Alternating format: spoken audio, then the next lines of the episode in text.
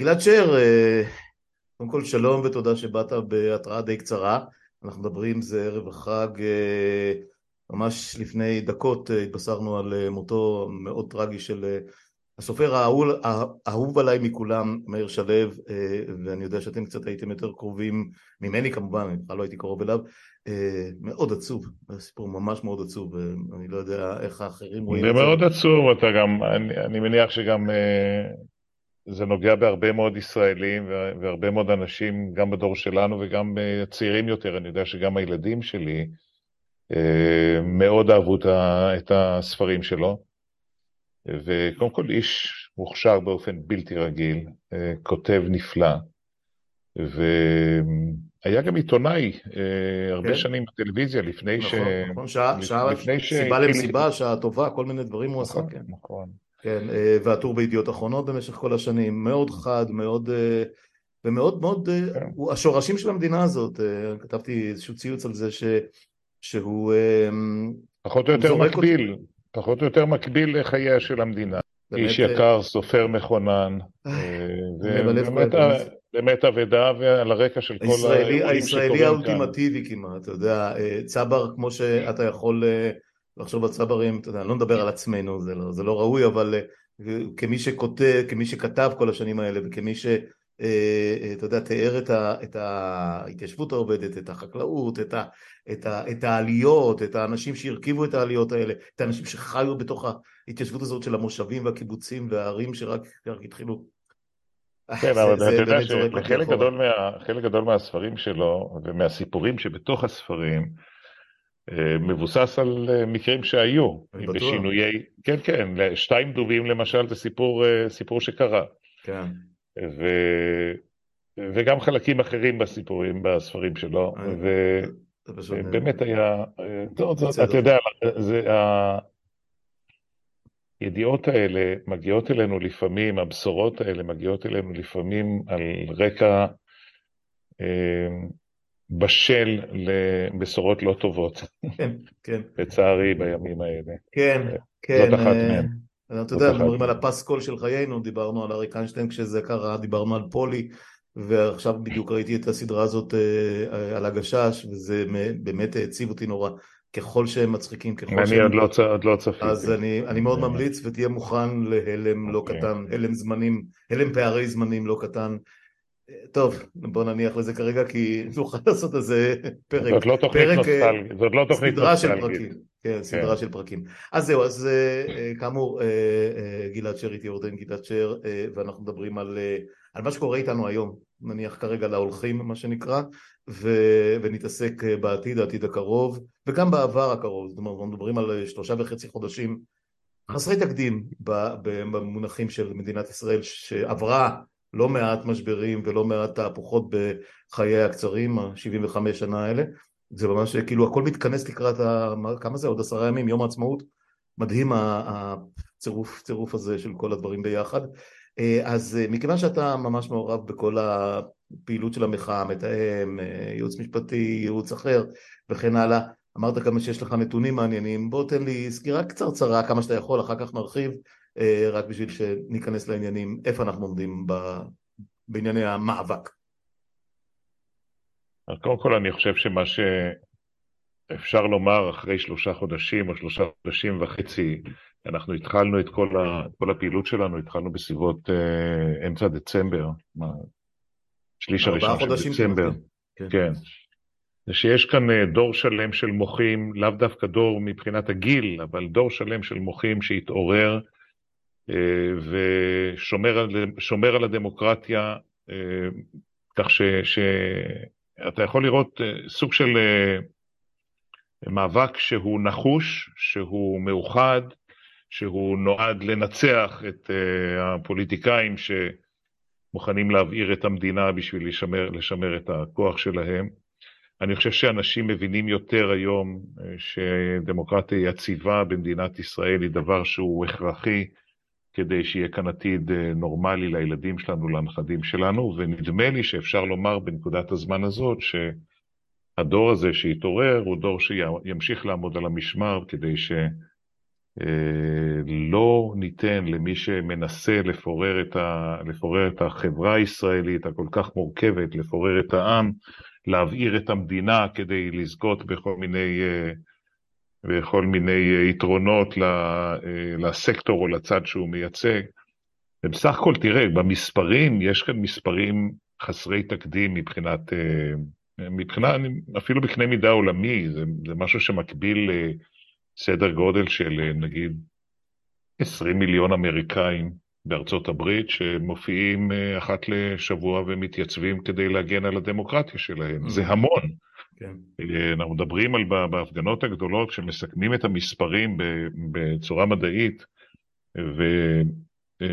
ומסכמים את המוקדים שבהם הדברים מתרחשים, בעצם המחאה הזאת מתרחשת, אתה מוצא שבהפגנות הגדולות בימי ההפגנות הגדולים, אנחנו מגיעים ל-660,000 איש ואישה שנמצאים מחוץ לבתיהם ומוחים, בלמעלה מ-100 מוקדים, 112, 113 מוקדים ברחבי המדינה, כאשר ערים ורשויות מקומיות ואזוריות שלא צפינו שיהיו בהם כל כך הרבה מצטרפים למחאה ולמאבק, עולות משבוע לשבוע באופן ממש אקספוננציאלי. מי חשב שבנתניה התייצבו לפני שבועיים במוצאי שבת 35,000 איש, ובסדר מופתי ימחו כנגד הניסיון להשליט כאן דיקטטורה? מי צפה שבבאר שבע יקומו 20,000 איש וימחו בעיר שהיא לא טריוויאלי למחות בה?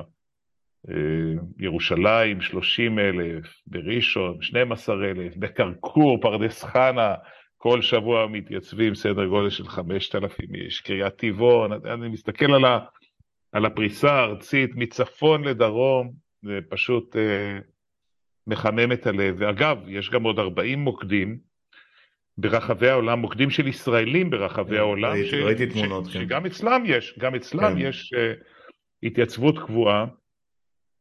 ובסך הכל אנחנו רואים גם הצטרפות של בעצם כל החברה הישראלית, לא רק משמאל, לא רק מהמרכז, אלא גם מימין, גם לא רק יישובים שהם יישובים שבעלי אופי יותר דתי או יותר מסורתי, אלא גם סקטורים ובעלי תפיסות עולם שהם לחלוטין אינם מזוהים עם אף אחת מתפיסות העולם של השמאל. אתה מדבר על סטודנטים מכל האוניברסיטאות, סדר גודל של 12,000 סטודנטים שהם חלק מן הארגונים וההתארגנויות והקבוצות שהמטה מתאם ביניהם ומטפל בהם. יש דתיים לאומיים, למעלה מ-3,000, שקוראים לעצמם הדתיים הציונים, הדמוקרטים.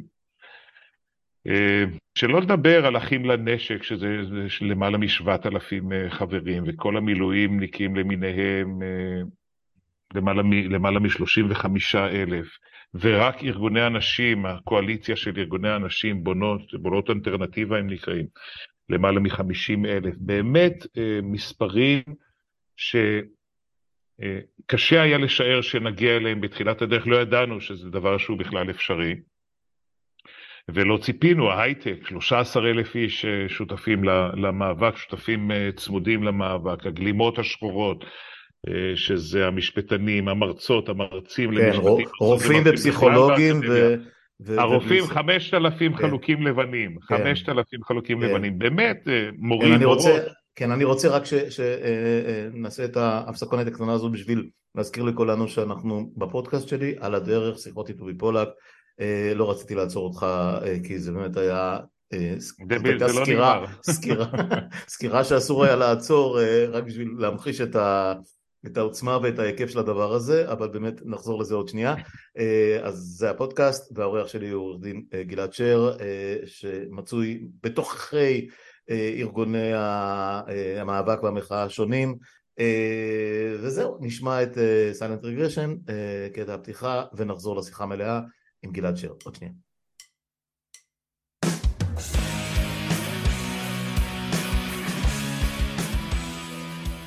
אז כן, אנחנו עם גלעד שר, אז רק בשביל לדייק, בוא תגדיר לי בדיוק איך, מה תפקידך בכוח, איך היית מגדיר את מה שאתה עושה בתוך כל הסיפור הזה של המאבק?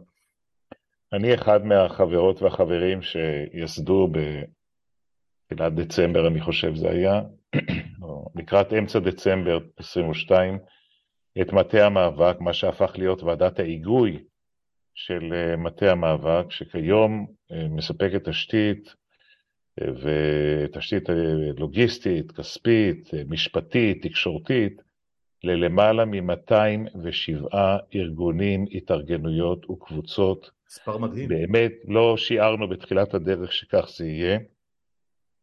אנחנו כיום 6, 7, 8 אנשים שבעצם מאפשרים את קיומה של המחאה ומסייעים לה להיות קצת יותר מתואמת ולמאבק להיות קצת יותר יעיל מבחינת הממשק שלו עם השלטון ובכלל.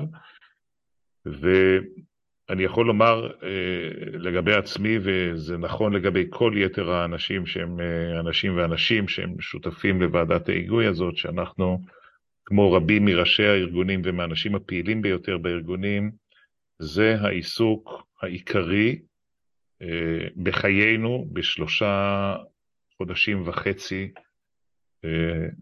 החודשים וחצי האחרונים, ולא נראה לי שזה עומד להשתנות בזמן בדיוק. הקרוב כנראה. בדיוק. אז זהו, אז תשמע, 4 חודשים של עבודה מאוד מאוד מאומצת, 3 חודשים וקצת של אנשים שנמצאים ברחוב, לא רק במוצאי שבת, זאת אומרת, יש הרבה מאוד פעילויות שמתבצעות נכון. באמצע השבוע ודברים ספונטניים, תכף נדבר על זה, אפרופו מה שקרה ביום ראשון שלפני שבוע וחצי, שזה היה סוג של יום עצמאות all over again. אני לא יכולתי לישון כל אותו לילה, זה יצאתי פה ביישוב שלי הקטן, זה היה כמובן משהו קטן בסמלי, אבל מה שהלך בתל אביב בלתי נתפס. אתה לא היחידי, זה בכל הארץ. אגב, אני גם שומע אנשים ירדו בצומת גומי והיו שם עד 3:00 לפנות בוקר. פתח תקווה, אבי סגי, ידידנו המשותף, סיפר לי שהוא גם חזר הרבה אחרי חצות מפתח תקווה, שהיא עיר בסך הכל, אתה יודע, דתית לאומית וימנית למדי, זה לא איזה מעוז שמאל. אני חושב שאם יש משהו שהוא מעבר למספרים עצמם ולמשך הזמן, המשך הזמן הוא כמובן אקוטי, אבל אני חושב שיש פה משהו שהוא, אי אפשר היה לצפות אותו מראש, זה הנחישות והעקביות וההתמדה, שאני לא בטוח שמישהו מאיתנו, ישראלים שכמונו, שזה כל מה שאנחנו מכירים כל החיים, בהיותנו ישראלים ודי סקפטיים לגבי היכולת, אני חושב שדיברנו על זה המון, לא דווקא בשיחות בינינו, אלא הרבה מאוד, אתה יודע, כאלה זה דיונים חברתיים, אנחנו לא מחאה, אנחנו לא דני האדום בצרפת, אנחנו לא הסטודנטים ששרפו ניידות ושריוניות ברחובות שיקגו בתקופת משפט 8 או 10 או whatever זה היה אז, וכן הלאה והלאה. ופתאום קם אדם בבוקר, אפרופו אמיר גלבוע, ומרגיש שהוא משהו אחר, ומרגיש שלוקחים לו את האדמה מתחת לרגליים. אני נפעם. אנחנו דרך אגב אף פעם לא יודעים כמה באמת התייצבו במוצאי שבת באף אחת מהנקודות שבאליהם אנחנו מדברים. אני הוזמנתי לדבר למשל בנתניה, כאשר בנתניה היו שבוע לפני היו 20,000 איש, וכשאני הגעתי היו 32,000 איש, ושבוע אחרי זה היו 35,000 איש. אותו דבר בחיפה, שהתחיל דבר מאוד מאוד צנוע יחסית, 1,000, 1,500, 2,000 איש, והיום למעלה מ-60,000 כבר בחלק מהפעמים, ואנחנו לא באמת יודעים מה יתפוס ומה לא יתפוס, ומנסים כל מיני דברים אמרנו חיפה, אני מסתכל רגע, אני מציץ רגע בנתונים, 71,000 איש בהפגנה האחרונה היו שם. צריך להגיד, אתם מאיפה, הנתונים, אתה יודע, הרי יש עליהם דיבייט שהוא לא נגמר אף פעם. אין שום דיבייט, יש. עוד מהפגנת 400,000 של 82. טוב, אתה יודע, אין אפשרות לשקר, כלומר יש אפשרות כמובן, ואנחנו רואים את זה, שאפשר לשקר כל הזמן, על כל נתון, על כל פרט במציאות, ולהפוך את הכל לסוג של פלסטלינה, שהופכים אותה למה שרוצים מבחינת המציאות. אבל יש נתונים שהם נתונים מוצלבים מכמה וכמה מקורות, כולל ממקורות המשטרה, שאין לחשוד שהיא משטרה שבהכרח תפנק את המפגינים דווקא עכשיו. לא, לא, להפך, הם כמעט תמיד נטו להקטין. תחת הליצן הכהניסט, שהוא כל כך חסר כל יכולת וקישור כדי לבצע את תפקידו, אין להניח שהמשטרה הזאת דווקא היא זאת שתיתן לנו מספרים גבוהים יותר מה שיש. יש, תראה, קודם כל יש הארץ מכוסה, ברחפנים שסורקים את השטח בשיטות מדעיות לחלוטין. אנחנו מקבלים את הנתונים בזמן אמת, אנחנו משכללים את הבדיקה לאחר מכן, מצליבים את הנתונים גם עם קורות אחרים, והנתונים, אנחנו מקבלים נתונים שמגיעים לדיוק של אדם, בודד, יחיד. זאת אומרת, מגיעים ממש לדיוק המקסימלי. ואתה יודע, גם כאשר לוקחים את התמונות מההפגנות שלנו וכותבים עליהם איזה הפגנת ימין גדולה הייתה, שמים על זה כיתוב כזה או אחר, זה סך הכל מראה ש... זה דווקא נפלא. אגב, הם עושים את זה בידיעה ברורה שיתפסו אותם, הם אפילו לא מנסים לרמות באופן מתוחכם, הם פשוט לוקחים תמונה שלך או שלי, ויכולו להגיד, זה נתניהו, והם יקבלו את זה. מי שמוביל את הקו הזה, זה כמובן כל צייצני המלך, והערוץ המורשת, ערוץ 20, הידוע כערוץ 14, בשלט, שבינו לבין האמת, בינו לבין המציאות, בינו לבין סיקור עיתונאי, לדעתי אין אפילו סנטימטר אחד של חפיפה. אבל זה המצב, מתמודדים גם עם זה, זה חלק מחוויית חיינו בימים האלה, של ימים שבהם השקר הופך להיות לאמת, וההסתה הופכת להיות לכלי יומיומי. ראינו את זה בנאומו של נתניהו שהתייצב אתמול בערב, נאום שכולו רצף של שקרים והסתה, כשהוא יודע כל כך טוב שאותם אלה שהוא מכנה סרבנים הם אלה שאפשרו לו לדבר על מה שנעשה מבחינה ביטחונית בעזה, בלבנון ובסוריה. אותם אנרכיסטים שהוא קורא להם סרבנים, ולא היה סרבן אחד עד לרגע זה שעונה להגדרה של סרבנות, אחד לא היה, אבל זה לא מפריע לאיש החמוץ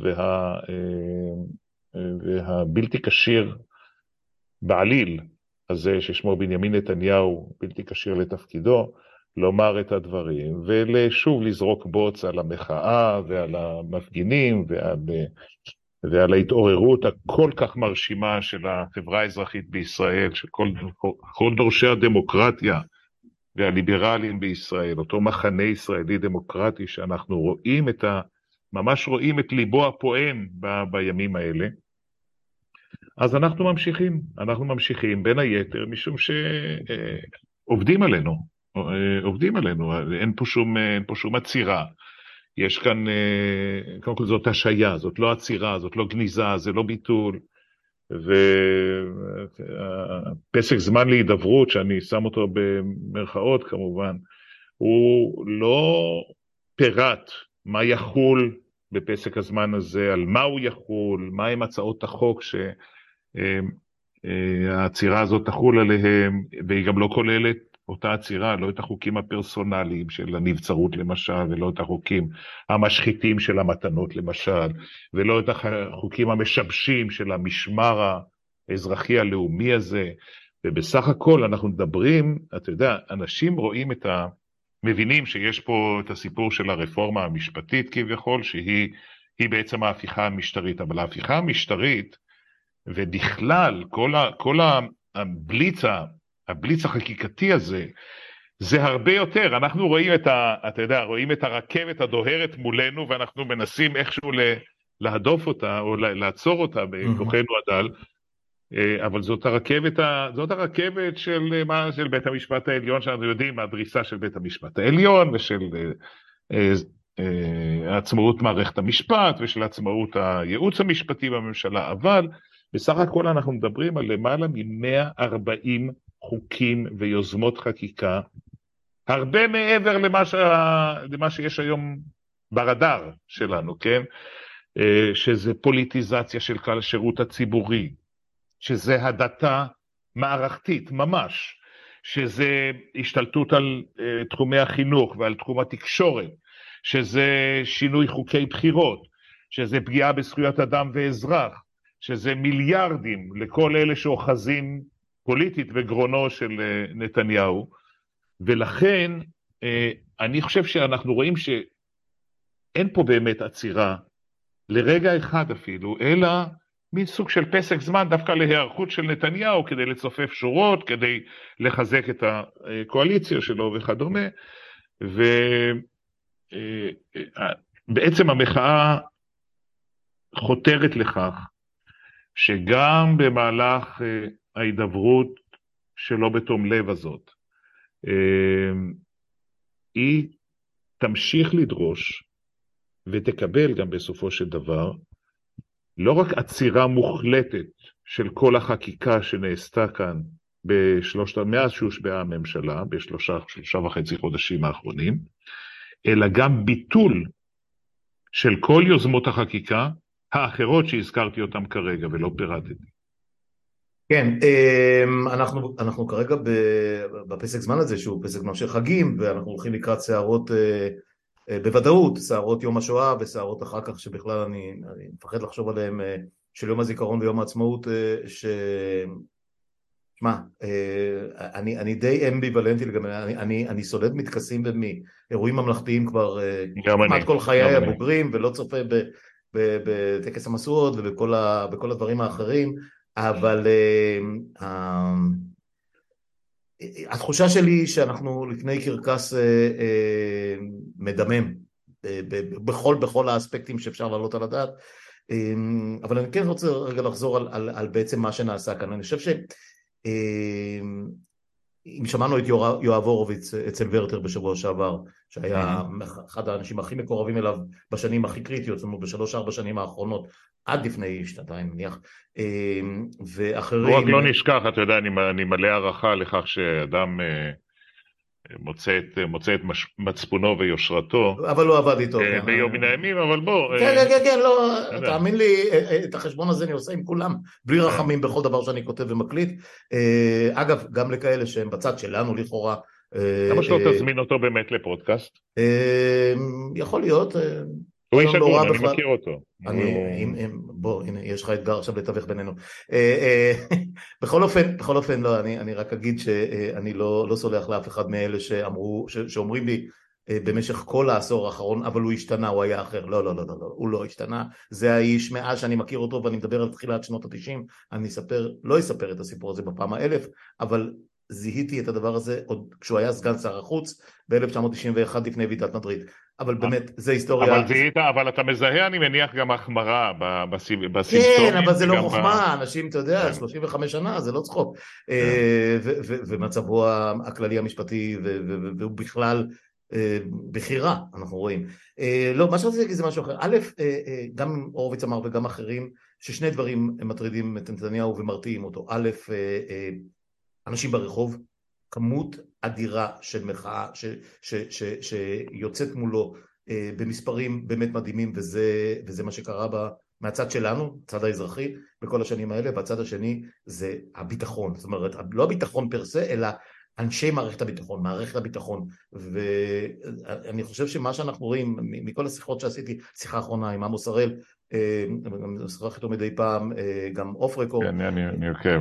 כן, ויש הרבה מאוד דברים שמתרחשים, מה שנקרא אוף רקורד, המון המון המון דברים שקורים ומגיעים לאוזניו של נתניהו מכל מקום, כולל מהבית הלבן, כולל מוושינגטון, כולל מדאונינג 10, כולל מארמון האליזה, הוא מוקף ומותקף מכל עבריו באיומים מפורשים. אתה יודע, ראינו עכשיו מה קורה בשבועיים האחרונים עם הבן שלו. זה פרי של איומים מפורשים, גם מארצות הברית וגם כנראה ממוסדות הביטחון שלנו.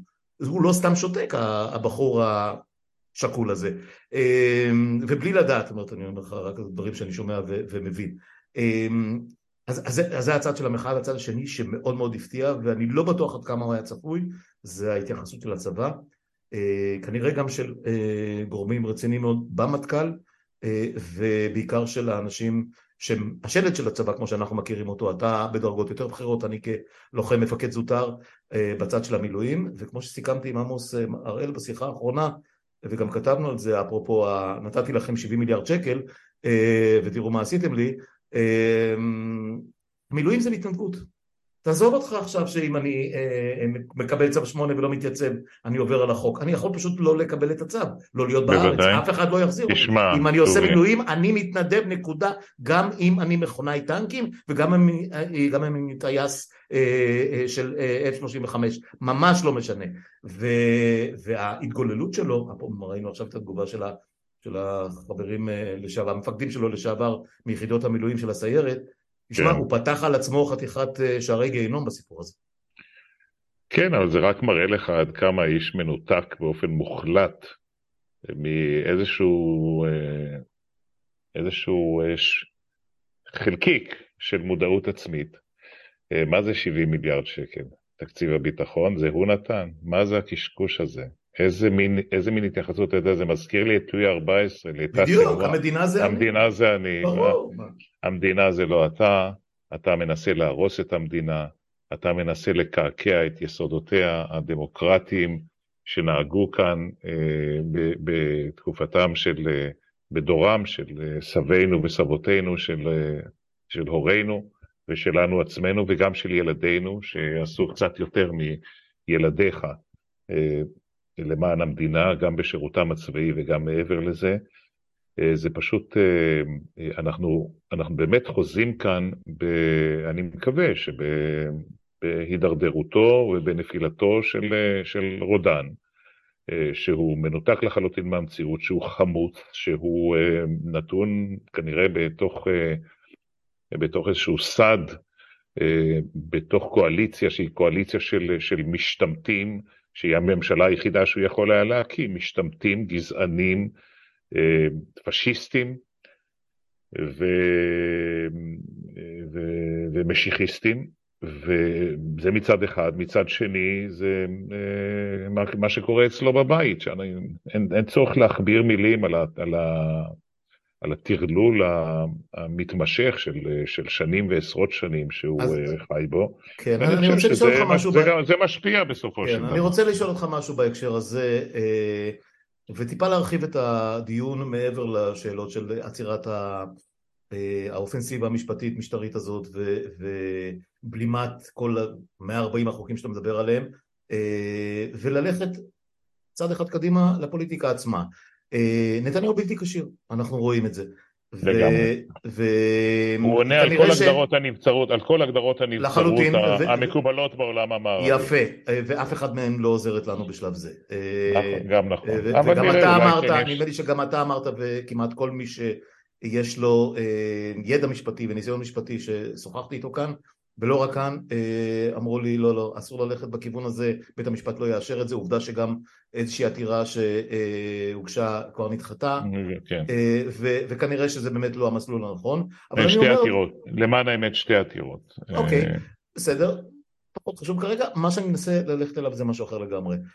המחאה, שאתה חלק ממנה, כמובן חלק מרכזי בה, והמאבק וכל מה שקורה בקפלן ובכל הארץ, בכל מקום וברשתות, כל הדברים שנעשים נוגעים לעצירת ההפיכה המשפטית, אבל כמעט ולא נוגעים ישירות בצורך הדחוף בהפלת הממשלה הזאת. אני אומר את הדברים כפי שהם, הפלת הממשלה הזאת בהליכה לבחירות. עכשיו, זה מה שנתניהו וכל חבורתו עשו את המוות לממשלת בנט לפיד בקדנציה הקודמת, בלי בושה, למה אנחנו כל כך חלבים? למה שלא נתחיל לכוון, ואני אומר לך את זה כמי שאולי עומד גם מאחורי הניסוחים והבחירה של הדוברים בהצהרות הגדולות של מוצאי השבתות וכן הלאה.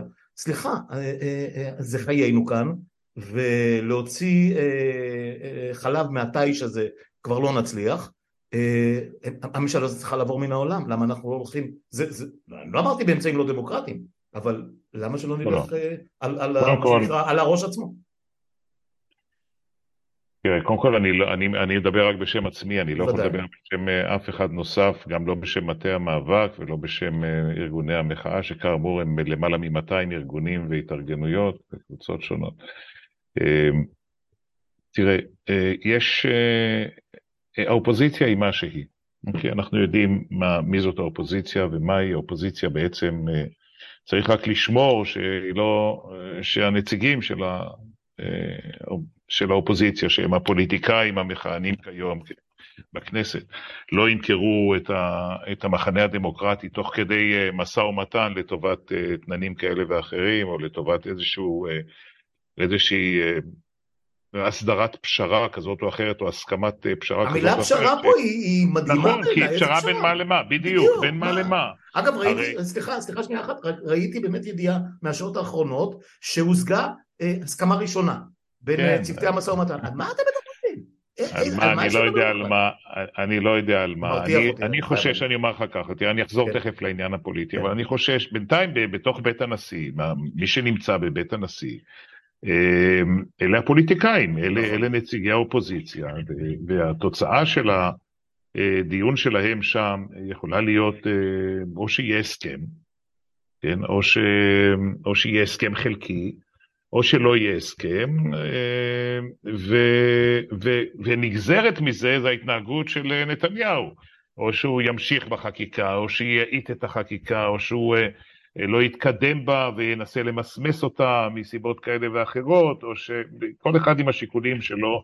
כל תרחיש כזה מחייב התייחסות קצת אחרת, אבל בבית הנשיא צריך לזכור, נמצאים שם נציגי מפלגות, ורק חלקם חברי כנסת, לא כולם, וצריך גם לזכור דבר נוסף שאנחנו נוטים לשכוח, שמתווה הנשיא, שיכול להיות שיש... יש אנשים בקרבנו שמוכנים לקבל אותו על קרבו וקרב כפי שהוא, בלי שהם מסכימים לכל מה שכתוב בו, אבל אם זו תמונת הסיום, יש כאלה שמוכנים לקבל את תמונת הסיום הזו, אבל זה אפילו לא נמצא על השולחן. ולכן מה שאני חושש הוא שהגמישות המקסימלית שביבי נתניהו ואנשיו יכולים להרשות לעצמם בסיטואציה הפוליטית שבה הם נמצאים, היא לא פוגשת את עקרונות היסוד שלנו, היא לא פוגשת את תנאי הסף שלנו. עכשיו, האם המטרה היא להפיל את הממשלה? בסופו של דבר בוודאי שכן, זאת ממשלה שגרועה ממנה אי אפשר לתאר בכלל שתקום פה אי פעם, בכל הרכב כזה או אחר, של ימין, של שמאל, של מרכז. אין מצב שתהיה ממשלה כל כך גרועה, שאוזלת היד שלה בכל התחומים, ללא יוצא מן הכלל, היא אוזלת יד שמביאה לקריסת כל המערכות של מדינת ישראל, הביטחון, הכלכלה, החברה, האקדמיה, הכל, אין דבר אחד שהיא מצליחה לעשות כמו שצריך, כי הם לא מנסים. זה לא ממשלה שמציעה פתרונות. אני אצטט את אבי שגיא, הפרופסור שאני מדבר איתו בזמן האחרון, ממשלה לא לגיטימית שמונהגת באמצעות ראש ממשלה לא לגיטימי, שמינה לתפקידים הכי קריטיים אנשים לא לגיטימיים. הכל נכון, אבל כן צריך לשים כאן כוכבית. זאת ממשלה ש... נבחרה באופן דמוקרטי, בהליך דמוקרטי. ויימר. רגע. ואחרי שהיא נבחרה, היא התנפלה על כללי המשחק שאפשרו לה להיבחר, עיוותה אותם, שינתה אותם, דרסה אותם, עד כדי קריסה מערכתית, כלל מערכתית, רב מערכתית, ובעצם, אם אתה שואל אותי, ההידברות בבית הנשיא, יש מעליה... בכניסה לחדר יש שלט שעליו כתוב שמאלנים בוגדים, אוקיי? ולחדר הזה נכנסים הפוליטיקאים. עכשיו,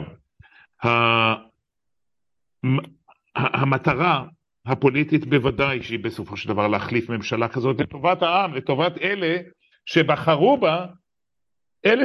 בה, אני לא מדבר על מי שלא בחר בקואליציה הזאת, אלה שבחרו בה הם הראשונים להיפגע, אם הרפורמות האלה יעברו, אם חקיקת הבלהות הזאת תעבור, הראשונים להיפגע, למעט אלה שמרפדים אותם במיליארדים, כדי שימשיכו להיות פרזיטים על חשבון המדינה ועל חשבוננו אנשים המשרתים. אבל, תחשוב לרגע טובי, שאנחנו עכשיו תריץ קדימה, fast forward, 3 חודשים קדימה לבחירות, בסדר? מה קורה בבחירות? האם אתה משוכנע שהקואליציה הזאת או גרועה ממנה לא תחזור על עצמה? אני לא. אני לא, אבל אני שאלת אז אני אענה מה שאני כן חושב. א', אני לא מתרשם מהסקרים, בעיניי הם מופרכים לחלוטין ואין להם שום משמעות כשאין מועד בחירות. גם כשיש מועד בחירות הם יותר כלי בשימוש הפוליטיקאים מאשר תמונת מצב רוח, תמונת מראה של מצב רוח, whatever. אני כן אגיד לך מה אני חושב שכן יקרה, שוב הערכה שאני יכול להתבדות כמובן תוך רגע, זה שקואליציה מהסוג הזה לא תיקון שוב. למה אני אומר את זה? א', בגלל שההתנסות הזאת היא פחות או יותר אסונית, וגם הימין רואה את זה, גם הליכוד רואה את זה, זה אחד. והדבר השני זה שהצד שלנו, מי שזה לא יהיה, וכמובן שאני לא חושב שיש מישהו בצד שלנו שמייצג את עמדותיי, כרגע בוודאי אחרי שהמפלגה שאני הצבעתי לה בכלל לא נמצאת בכנסת, אבל אני לא חושב ש... היא עוד תחזור בצורה... בדיוק, לא, אז זהו, אז גם מהשיחה שלי עם ניצן הורוביץ וגם עם אחרים, אני חושב שטעות כמו שנעשתה בבחירות האחרונות לא תחזור בפורמט הזה שוב, אני חושב שכן יהיו גושים הרבה יותר הומוגנים או הטרוגנים שהתחברו למשהו הומוגני יותר, שירוצו יחד ולא ייתנו לזליגה מהסוג הזה, כי הפסדנו את הבחירות על... שוב, it is what it is, אני לא יכול להתווכח עם השיטה הדמוקרטית, אבל כמו שהערבים ידעו להתאחד, כשהעלו להם את אחוז החסימה בזמנו, והביאו 15 מנדטים, וכמו שנתניהו עשה את זה בין סמוטריץ' לבן גביר, כמו שהוא עשה את זה בזמנו עם כחלון, וכמו שהוא עשה את זה בזמנו עם ליברמן, הגיע הזמן שגם אנחנו נדע לעשות את הדברים האלה, הצד שלנו, שוב, מי שזה לא יהיה, ואם זה אומר גם שגנץ ולפיד יצטרכו איכשהו להתחבר מחדש באיזושהי דרך, או גנץ לפיד שר, whatever, אז אני חושב שנחזור לטקו ומעלה. אני כן חושב ככה, כי יותר גרוע ממה שיש עכשיו, קשה לי לראות איך זה יבוא. אוקיי, אז תראה, המשימה של המאבק, של ההתנגדות, של המחאה, זה להציל את החברה הישראלית ממהרסיה. אוקיי? האם זה כולל או לא כולל?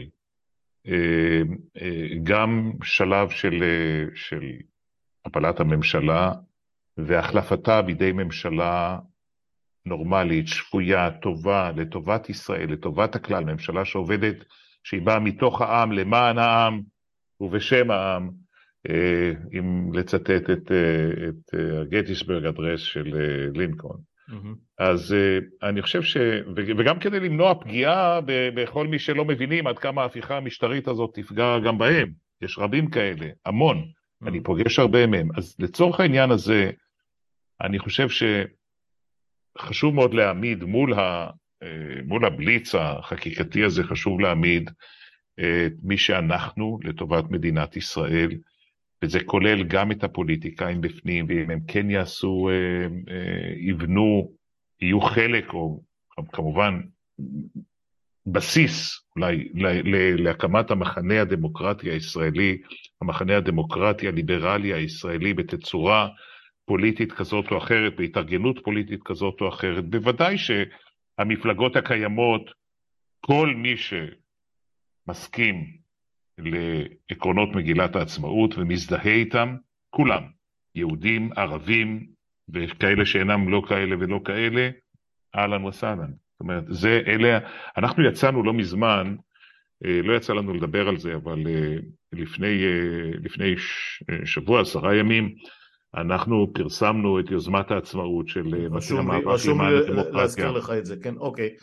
אז אני אזכיר את זה עכשיו, שבעצם אנחנו מדברים על עריכת מה זה ההסכמה הרחבה שאנחנו מדברים עליה? לא ההסכמה הרחבה שמדבר עליה נתניהו. אנחנו מדברים על חוזה חברתי חוקתי חדש, שעובר, שמגיע בתהליך של הסכמה, תהליך אמיתי, עמוק, אמיתי, שבו בוחנים את העמדות השונות, ומחפשים הזדמנות באמת להגיע לעמק השווה.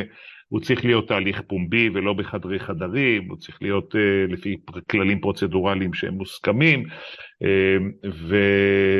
ובסופו של דבר הוא צריך להבטיח גם את זכויות הפרט וגם את זכויות המיעוט, וגם להבטיח את קיומן של בחירות חופשיות, ולשמור על המחויבות לערכי מגילת העצמאות. ובעצם עיקרי היוזמה הזאת, כפי שהיא דרך אגב צוברת הרבה מאוד הזדהות עכשיו, והרבה מאוד אנשים שואלים, אוקיי, איפה חותמים, כולל הפוליטיקאים, ואני מתקשה לראות פוליטיקאים מהימין, נקרא לו הימין הלא הזוי, בסדר, הלא משיחיסטי, והלא גזעני, והלא כהניסטי, והלא פשיסטי, שלא התחבר לעשרת הדיברות האלה, ועשרת הדיברות האלה, אם תרשה לי לרגע אחד, ממש פשוט לתת את זה בטלגרפית, פעם אחת ישראל היא מדינה יהודית ודמוקרטית, שמהווה בית שוויוני לכל האזרחים הגרים בה, החיים בה. מספר 2 זה בחירות חופשיות והוגנות, כבסיס למשטר דמוקרטי. הדיבר השלישי, כלל רשויות המדינה כפופות לשלטון החוק. זה כאילו דברים כל כך ברורים וכל כך טבעיים, שאני אפילו להעלות אותם שחור על גבי לבן, זה נשמע כביכול מיותר, אבל זה לא מיותר בימינו. אנחנו רוצים חוקה. אנחנו רוצים חוקה שתורכב מחוקי יסוד, שבהם יקבעו ערכי המדינה, מבנה המשטר, אופיו של המשטר, זכויות האדם, והכל ברוח מגילת העצמאות.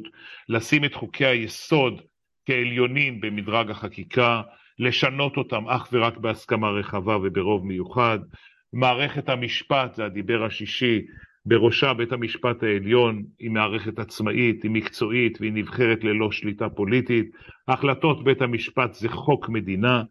זכויות האדם מעוגנות בחוק יסוד, לרבות שוויון, איסור אפליה, כבוד האדם, חירותו, פרטיותו, הזכות לקניין, חופש ביטוי, חופש ההפגנה, אספה, התאגדות, חופש הדת, החופש מדת והגנה על זכויות במשפט.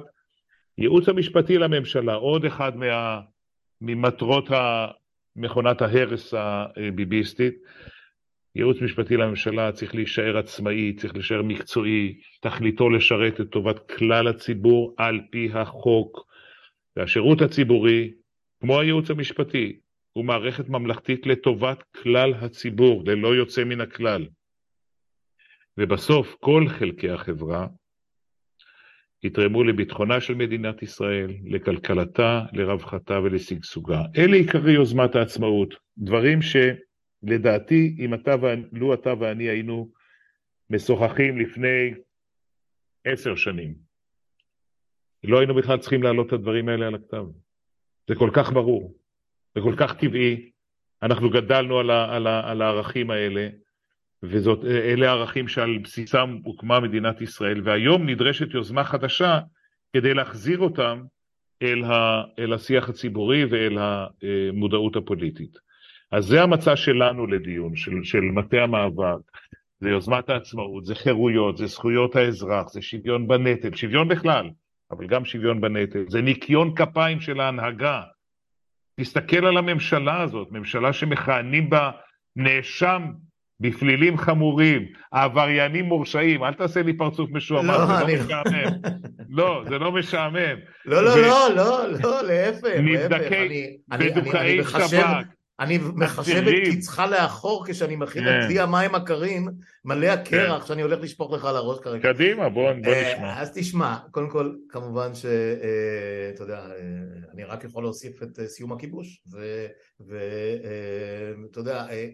נתחיל בזה שקודם כל צריך לסיים את הכיבוש, ואחר כך למצוא איזה פתרון מדיני שאתה הרי עוסק בו חצי מחייך הבוגרים. הדברים, אני רק אומר דבר אחד כדי שלא נשכח את ההקשר הזה.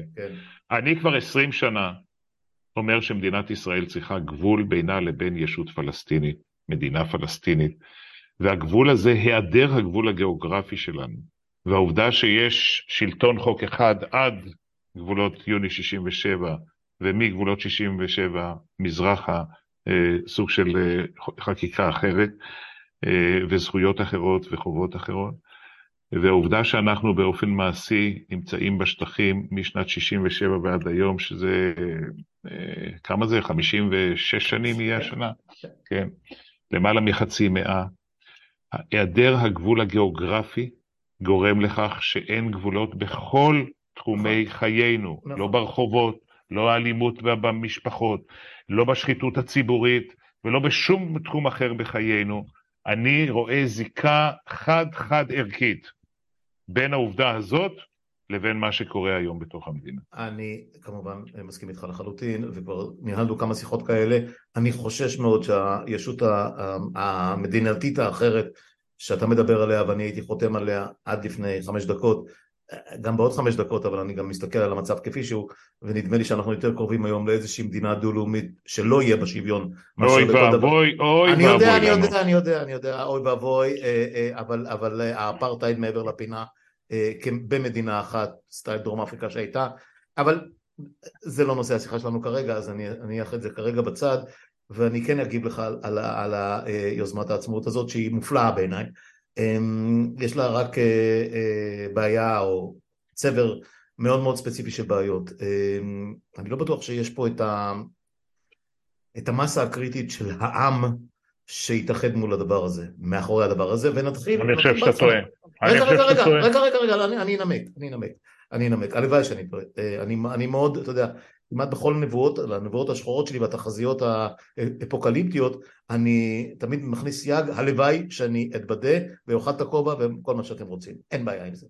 אתה יודע, זה מסוג הדברים שאני אהיה מוכן לשלם בהתערבויות. כולנו מוכנים להיאמר. בבקבוקי אלכוהול, כן, כמה שאפשר.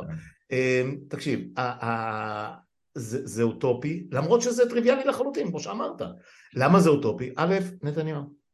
כל זמן שנתניהו בסביבה, אין שום גורם בימין הפוליטי, ומתוכו, מאחורי הימין הפוליטי יש כך וכך, כרגע נניח 1.5 מיליון מצביעים שהכניסו את הימין הפוליטי הזה לפחות, בוא נגיד ככה, לפחות חצי מהמצביעים האלה הם שבועים של הביביזם, של נתניהו.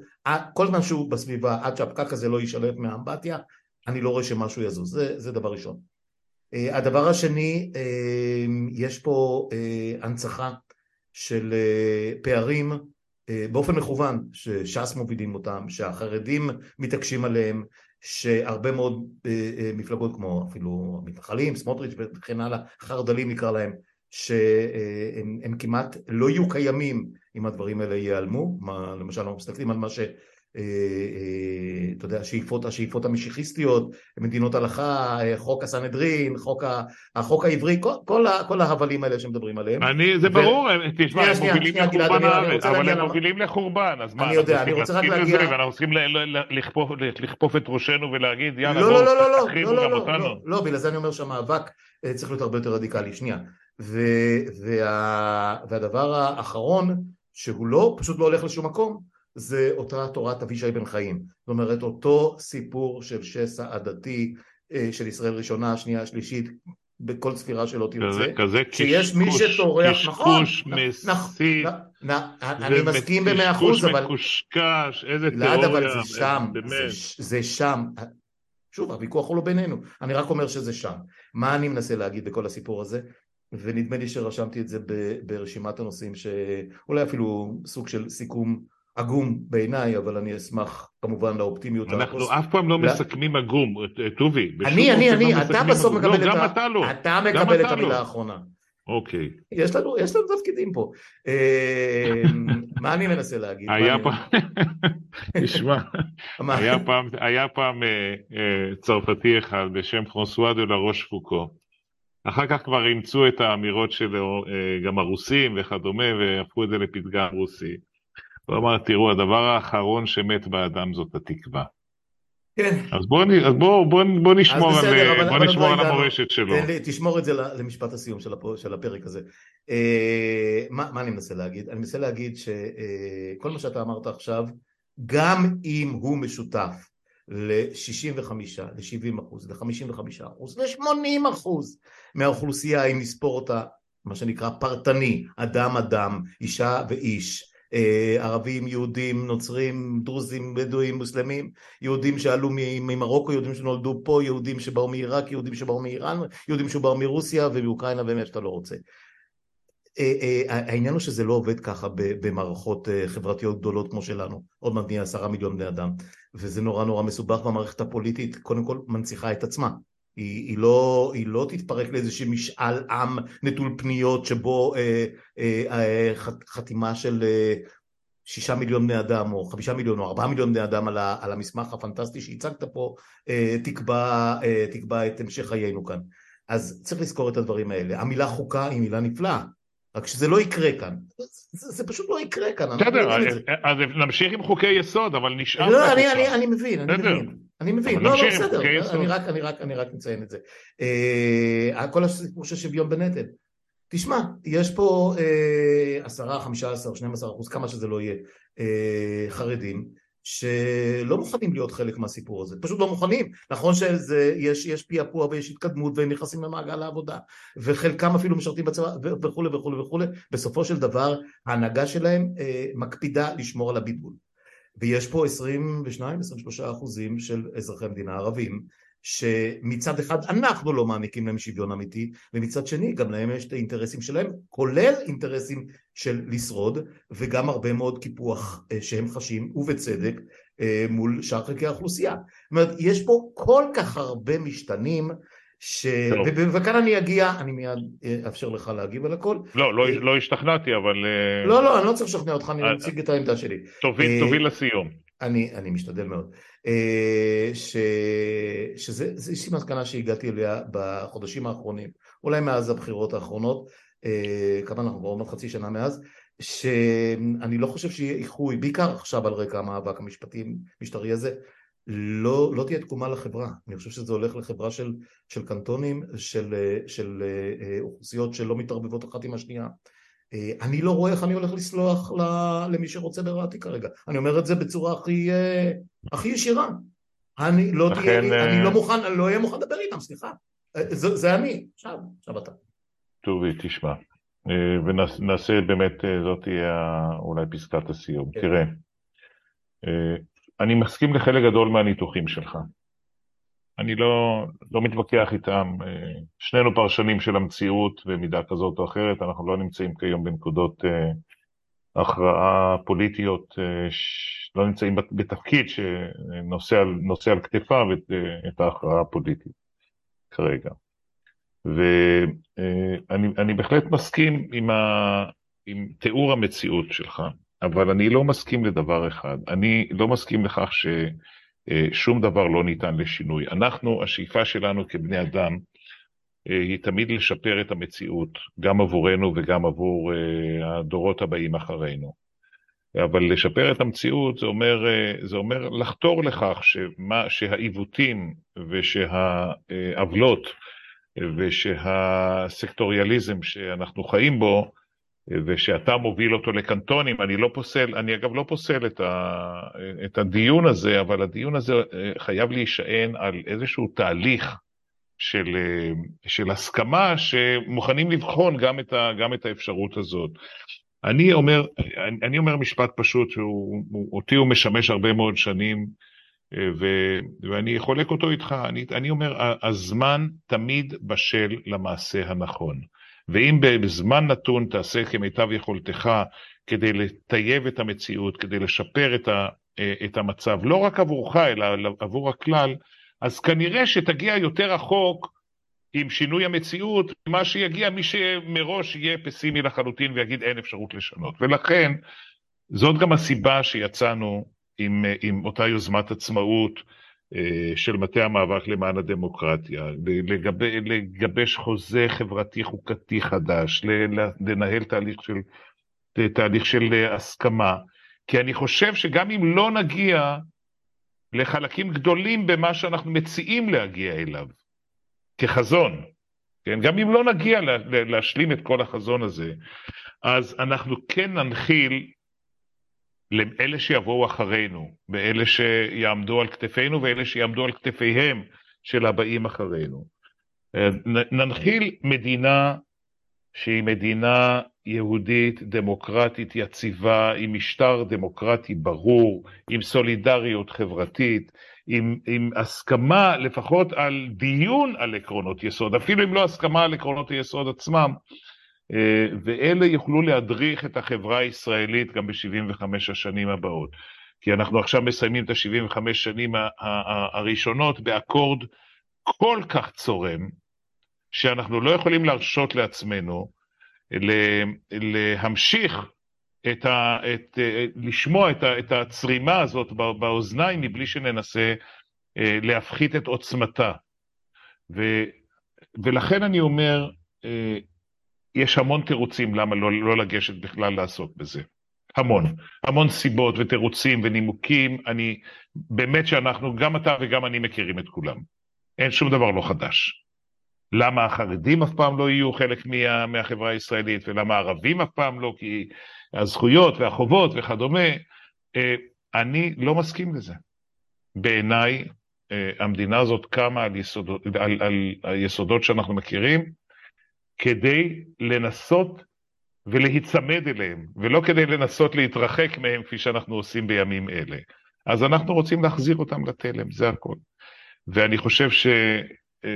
אם נסיים עם קצת תקווה, שכשיש חזון ברור, גם אם הוא במחלוקת, אז יש סיכוי ליישם גם בדרך שיפורים שהם ניתנים להגדרה וניתנים לביצוע וליישום. וכבר זה הורדת הרף רק לשיפורים האלה, ולהתקדם צעד עקב בצעד אגודל, כבר זה מעורר אצלי תקווה, ואני חושב שזה אפשרי, בטח ובטח באווירת ההתעוררות הדמוקרטית, הליברלית, הישראלית, שאנחנו חיים בה כבר בשבוע ה-15 היום, מאז תחילת המחאה. וזה מפיח בי תקווה, ואני מקווה שאני גם מצליח להדביק אותך מתישהו באחד הפודקאסטים הבאים שלנו בתקווה הזאת. אני לא אגיד לך שאני, מה שנקרא, נואשתי, אני לא אומר את זה. מה שקרה בשלושה חודשים וחצי האחרונים, ואני כותב על זה, ואמרתי לך את זה בפתיחת השיחה בינינו, הוא מפעים אותי, הוא מרגש אותי, הוא עושה פה דברים ברמה החברתית שחשבתי שכבר לא קיימים, שלא אפשריים, ואני חושב שאנחנו, אתה בתפקידך ואנחנו ככותבים וכמוחים, עצרנו, בלמנו, לא עצרנו, לא ביטלנו, אבל בלמנו באופן מעשי את האופנסיבה הזאת, והם הגיעו לקיר מסוים, אני מאמין בזה בכל לב, אני לא חושב שהם נואשו, ואני לא חושב שהם יעצרו, אבל הם נתקלו בקשיים שהם לא חזו, הם לא חשבו שתעמוד מולם מסה כל כך אדירה של אנשים, עם כזאת נחישות לאורך כל כך הרבה זמן, no way, זה לא, כמו שאמרת בהתחלה, חסר תקדים, בוודאי במקרה שלנו, כולל המלחמות הגדולות, כולל הדברים הכי גדולים, כל המשברים שהיו כאן, כי ממלחמה אתה יודע, אתה יוצא וממשיך את החיים. פה, אם זה יקרה, לא יהיה המשך לחיים, אתה יודע, לפחות נסכים על זה. אין חזרה מדיקטטורה. סליחה? חס וחלילה וחס. לא, אמרתי אם נחיה תחת דיקטטורה. לא נחיה תחת דיקטטורה. אז אתה אומר את מה שאני אומר.